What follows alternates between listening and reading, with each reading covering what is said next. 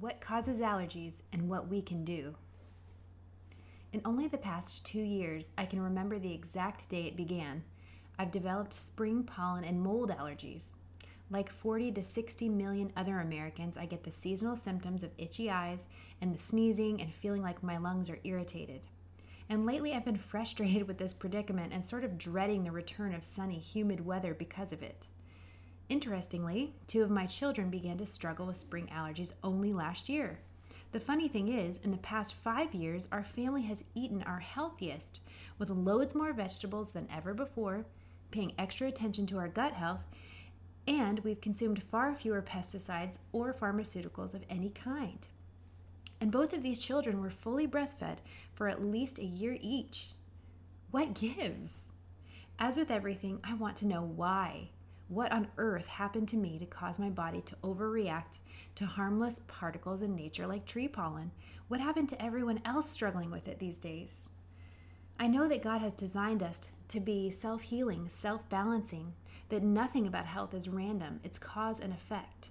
And I also know that seasonal allergies didn't exist before the 1800s. Actually, allergies in general didn't exist before the 1800s, except for a few rare, unnaturally strong reactions to insect stings. The concept was unheard of. In 1890, a doctor in London was struggling to find the words to describe this new phenomenon. There was no name for it. Quote, a sensation of heat and fullness is experienced in the eyes. A general fullness is experienced in the head, and particularly about the forepart. To this succeeds irritation of the nose, producing sneezing. To the sneezing are added a farther sensation of tightness of the chest and a difficulty of breathing. And 10 years later, when he presented this to other physicians, he could only find 28 people suffering from this new thing. Quote, one of the most remarkable circumstances respecting this complaint is its not having been noticed as a specific affection until within the last 10 or 12 years. I have not met with anything that can be supposed to refer to it in any author, ancient or modern. Perhaps coincidentally, a new medical treatment had begun only years earlier with Edward Jenner in 1788, where doctors would cut a wound into people's arms and then rub pus from a horse or a cow, along with contaminants of all kinds, syphilis and leprosy were often spread, into it, also known as smallpox vaccination. For those who survived this crude procedure and who didn't succumb to actual smallpox itself, there were new symptoms of seasonal sniffles and breathing difficulty, and people were also suddenly developing full body eczema, another brand new phenomenon. But what does vaccination have to do with allergies?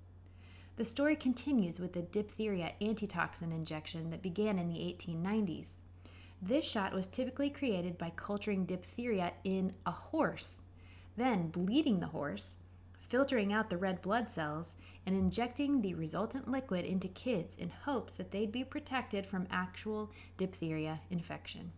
Perhaps it sounded like an excellent idea at the time when people were feeling desperate except when you realize that back then, filtration and purification standards didn't exist, and the end product was inherently contaminated.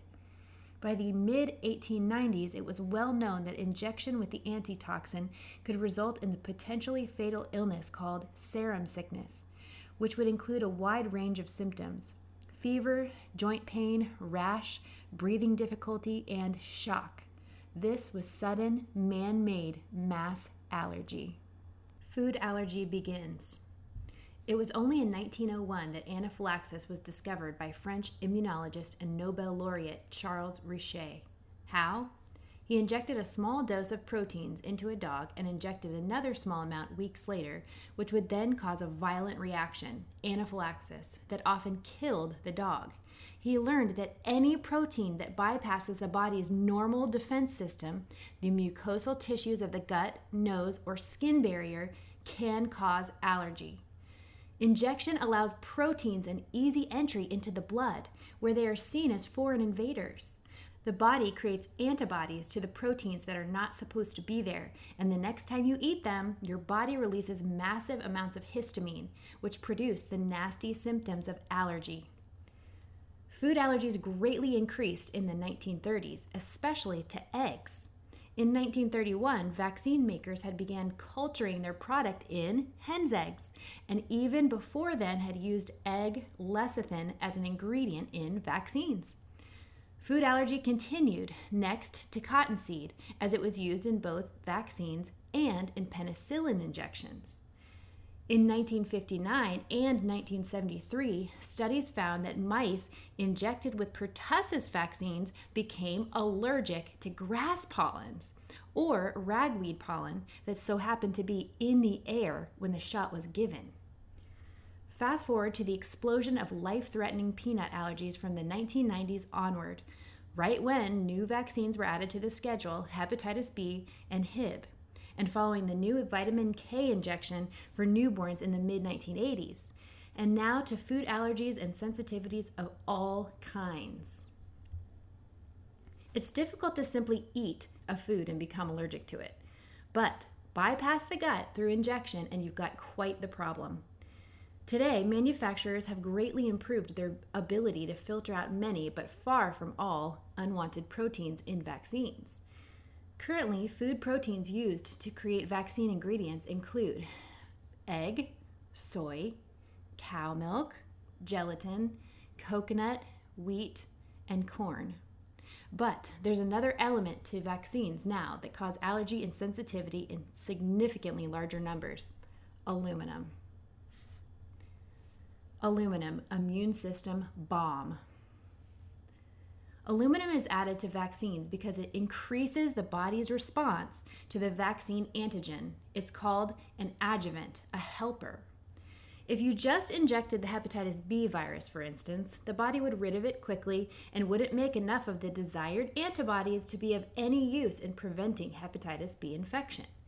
But add aluminum to that antigen injection, and your body overreacts, usually creating abundant antibodies to the desired antigen and to any other proteins around at the same time. People can become sensitized to whatever protein they ingest or inhale in proximity to receiving injected adjuvants like aluminum. In studies, mice were purposely made allergic to food proteins simply by injecting the protein alongside aluminum and then later feeding them that food. And researchers have created asthma in mice by injecting egg proteins with aluminum and dust mite allergic asthma in humans using aluminum injection. Aluminum doesn't even need to be injected to cause this allergic effect. Many anti acid drugs like Mylanta and foods containing added aluminum can provide that adjuvant to cause the allergy. Aluminum causing allergy and autoimmunity is well established in the medical literature. It's not surprising because disrupting the immune system is exactly what aluminum is designed in vaccines to do. Allergy is, by definition, an overactive immune response. This immune system disruption from vaccines causes the body to favor antibody production over the other main arm of our immune system. That may sound great if you're a vaccine maker. Yay, lots of antibodies. But an overactive antibody response, called the Th2 part of the immune system, is also called the allergic response. Not good. Vaccines also create this immune system skew towards the allergy prone Th2 response by not allowing the child to experience common childhood illnesses like measles and chickenpox your body first fights viruses and bacteria that invade their cells with the Th1 cells. But if they're vaccinated against the virus or bacteria, they may not develop that strong Th1 response. In several studies, children who contracted actual measles were less likely to get asthma or eczema or allergies. Once you've turned on this overactive immune system, it's extremely difficult to rebalance it. The fire of inflammation has begun burning in the body. It's not easily put out.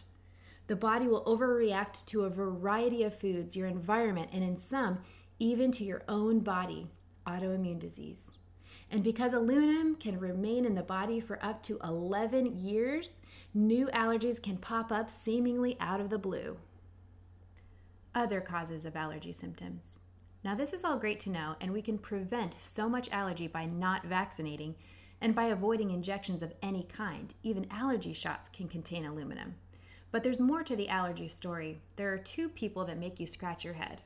One, the unvaccinated with allergies. They do exist, though it's almost never anaphylactic. And two, my husband Jeff, who is completely allergy free, sensitivity free, and generally healthy as an ox, but was fully vaccinated as a child. Toxicity and leaky gut. To create an allergy from the gut, an incompletely digested protein needs to get from the gut into the lymphoid tissue while an adjuvant is around. Without an adjuvant, it's not as likely that there will be an immune response to the protein and it will not as easily become an allergen. We do know that mothers pass on their toxicity to their babies through the placenta, so toxic metals like mercury from tooth fillings or mercury rich fish, lead, and aluminum do indeed pass to the baby. We also know that children living in the inner city have more allergies and asthma than kids living elsewhere, so the toxicity of air and water pollution is definitely playing an adjuvant role. For undigested food to even get through the gut walls, which is not supposed to happen, the gut bacteria and gut lining must be damaged. Damage is caused by antibiotics, which kill good bacteria and disrupt the delicate microbiome's balance. Yeast overgrowth, which is often caused directly by antibiotics. A high sugar diet, which contributes to yeast and weakens Th1 immune cells. Gluten, contains a chemical called zonulin, which rips holes in the gut.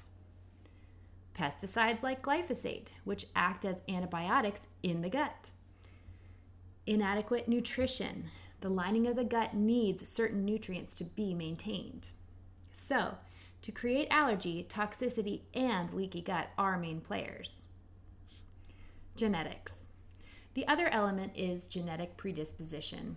Because genes don't cause epidemics, Toxicity from metals and man made chemicals are likely the trigger that turns these genes into a problem. One gene called DAO produces an enzyme whose job is to process histamine, mainly the histamine in your gut. If you're born with a malfunctioning DAO, or if it becomes dirty and begins not working well because of your environment, like pesticide spraying in your neighborhood or being under a lot of stress, then you have a harder time getting rid of histamine and you may experience more symptoms of allergy than most people. When I first noticed my own symptoms of seasonal allergies in 2016, I had just been through a doozy two years with my baby Heidi, who was my worst sleeper and who fussed all the time. On top of not sleeping while also breastfeeding, for those two years, I was home all day with three little kids, never getting breaks, dealing with toddler tantrums, trying to cook everything from scratch, making meals for other families, not caring for my basic needs. I would go whole days without drinking anything other than coffee. Staying up late till at least 1 a.m. every night, trying to clean, house, cook, spend time with Jeff, with constant knots in my neck and just feeling absolutely overwhelmed. I felt that something in my immune system just broke. I began reacting to foods I'd never reacted to before, getting an itchy mouth and random rashes. I think my DAO began to malfunction. About histamine.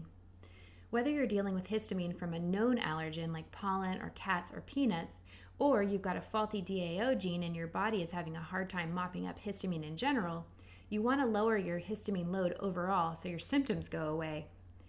Histamine is produced by your body when you are under too much stress, are not getting good sleep, exercise too hard for too long, have leaky gut or a gut infection, eat a toxic diet or exposed to toxins, eat foods you're sensitive to, or are exposed to substances you're allergic to.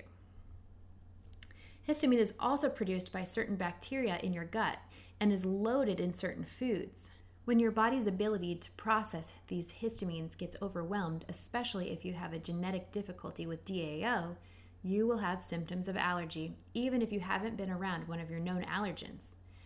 Enter symptoms like hives, asthma, itchy skin, eczema, runny nose, migraines, insomnia, fast heart rate, dizziness, heart palpitations, or irritability. So, if you're already allergic to pollen and your body is already dealing with histamines in your diet, like a few glasses of wine each night or kombucha each meal, or from being under a huge load of stress, then your symptoms to pollen may seem to be worse than ever before. Your histamine level is just too high. If you've got symptoms of allergies, it's important to live a histamine lowering anti inflammatory lifestyle, especially during pollen season. One of the quickest, easiest ways to lower your overall load of histamine is to reduce consumption of the high histamine foods. They are fermented and aged foods, particularly champagne, wine and beer, kombucha, yogurts, aged cheeses. Leftovers, histamine is produced as microbes break down food, so leftovers are going to be higher in histamines. Chocolate, bone broth because of its long cook time and high protein, raw tomatoes, when cooked, they're not as much of a problem, avocados, citrus fruits, except lemon, dried fruit, cured meats like salami and pepperoni, vinegars, except apple cider vinegar, shrimp, mushrooms, most nuts, and spinach.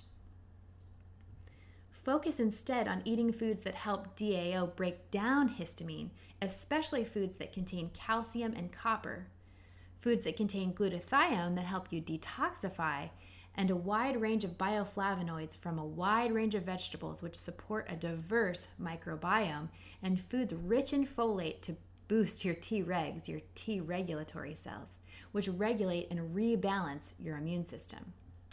These foods are apples, beets, blueberries, blackberries, artichokes, arugula, asparagus, avocado oil, broccoli, broccoli sprouts, Brussels sprouts, buckwheat, cabbage, carrots, cauliflower, coconut, olive oil, which is very antihistamine, garlic, ginger, grapes, green beans, kale, leeks, lentils, radishes, parsley, onions, peas, quinoa, spirulina, and zucchini. Once the inflammation in your gut, thanks to lots of histamine, simmers down and healing from symptoms begins, you can try beginning to add back in the higher histamine foods, always balancing them with plenty of histamine lowering foods. If you don't have allergies, I don't recommend avoiding fermented vegetables or rich bone broths, though. Avoiding extra histamine release. Drink lots of water. Water itself is antihistamine. I start the day with 16 ounces of room temperature water from our Berkey before I do anything else. Just don't drink too much with meals since it dilutes your stomach acid. Lower protein. When you eat any protein, you're eating histidine, which bacteria in the gut turn into histamine. So, a natural next step is to lower the amount of protein you eat at meals. I am a meat lover, but I'm trying to use it more as a condiment than the main plate filler in order to reduce histamine in my body. Avoid stress. I'm a stress junkie and generally try to do way too much, drink way too much coffee, and stay up way too late at night, which equals a high histamine life. If I continue that way, I'll keep having seasonal allergies. I'm trying to figure out how to commit to less responsibility beyond simply raising my kids and creating a loving home for our family. We don't owe it to anyone to have a packed schedule. I'm trying, but not always succeeding, to do less of the stuff that doesn't have eternal significance. Avoid Tylenol and other medications. Tylenol is associated with higher risk of asthma and more severe asthma. It also depletes your glutathione, your body's main antioxidant, making it difficult to rid of toxins. Avoid aspirin and ibuprofen as they cause your gut to become hyperpermeable, leaky, causing more food sensitivities, more inflammation, and more histamine. Detoxify your home environment. Your DAO gene and all the others don't work properly with the interference of metals and synthetic chemicals and pesticides. We've recently gotten rid of petroleum and soy candles because they add soot and toxic artificial fragrance to the air and replaced them with pure beeswax candles. We also use the most pure cleaners and body products as possible, and we never use pesticides or herbicides of any kind. I am concerned about the toxicity of the air in our neighborhood, though, as the spraying is ubiquitous and we are right up next to a high traffic road. Our toxic load here is high. We're in the process of buying farmland away from it all. Get a food sensitivity test. Chiropractors and naturopaths often offer this. To find out which IgG antibodies are potentially activating your immune system and producing histamine.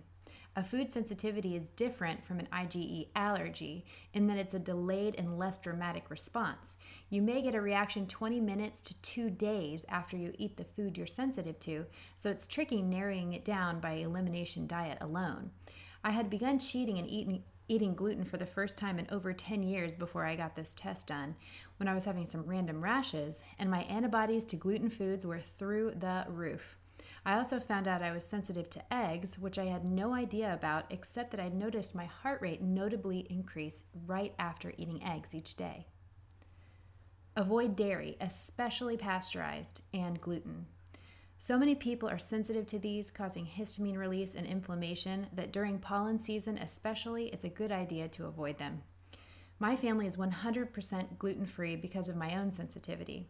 One of my children had mild eczema when eating gluten, but this stopped completely when gluten was removed from this child's diet.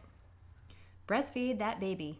There are so many studies showing that breastfed babies are less likely to develop atopic diseases in childhood eczema, food allergy, and respiratory allergy. Breastfeeding keeps the baby in an anti inflammatory state and helps the body learn how to respond to pathogens. Buy low pollen plants for your yard. Disregarding the patterns of nature usually yields problematic results. This is the case not only with vaccines and antibiotics, but with the pollen producing plants themselves. The problematic pollen producing trees are almost always male. People choose the male plants because they don't make fruit or yield seeds or pods, which tend to be messy. Four out of five trees sold in a nursery are male, which end up covering the city with pollen. Female plants actually trap pollen. Your garden vegetable plants are usually not a problem because they are bee pollinated and are large particles of pollen, not wind pollinated like the tree pollen that turns the city yellow and gets up everybody's noses. Supplementation. After we lower our exposure to known allergens and toxins, and we're working on lowering our stress load and focusing on good sleep, and we're working on healing our digestive tracts and our entire bodies with an anti inflammatory diet, we also add in supplements to help rebalance the immune system and turn down the allergic response. Here's what our family has been doing probiotics. Beneficial microbes in the gut promote Th1 immunity, helping you overcome that Th2 allergic skew. But be careful, some probiotics actually cause histamine release in your gut. You'll want a probiotic that doesn't contain Lactobacillus casei and Lactobacillus bulgaricus. My family has recently begun taking Gut Pro brand in anticipation of spring pollen season. Stinging nettles. This herb blocks histamine. I take it as a tea year round and extra in capsule form starting in March. Quercetin is a natural antihistamine and natural anti inflammatory plant chemical and is thus helpful for allergies, asthma, and eczema. It's naturally in apples and onions. Vitamin C stabilizes mast cells, the cells that store and release histamine, suppresses the Th2 immune system. Asthmatics on vitamin C have fewer and less severe attacks than those who don't take it. Fresh ginger root, anti inflammatory. I use a good dose of it in my carrot soup recipe. Vitamin D3 balances the immune system, absolutely critical. Our entire family takes vitamin D drops, especially in winter, but getting adequate sunlight exposure is exquisitely effective during the summer months. I have an app called D-Minder where I track my own vitamin D. I also get my levels checked with each pregnancy and every year when supplementing to make sure I'm not overdoing it. I like my level of 25 hydroxy D to stay around above 50. Essential fatty acids from cod liver oil. Omega 3s are anti inflammatory. If you're dealing with inflammation of any kind, you need to get them from food like fish and flax, but also supplement. My whole family, even Wesley, takes cod liver oil. NAC. This supplement helps boost the body's detoxification, supports the immune system, and helps heal the gut. My kids get this in a combination supplement that also includes quercetin.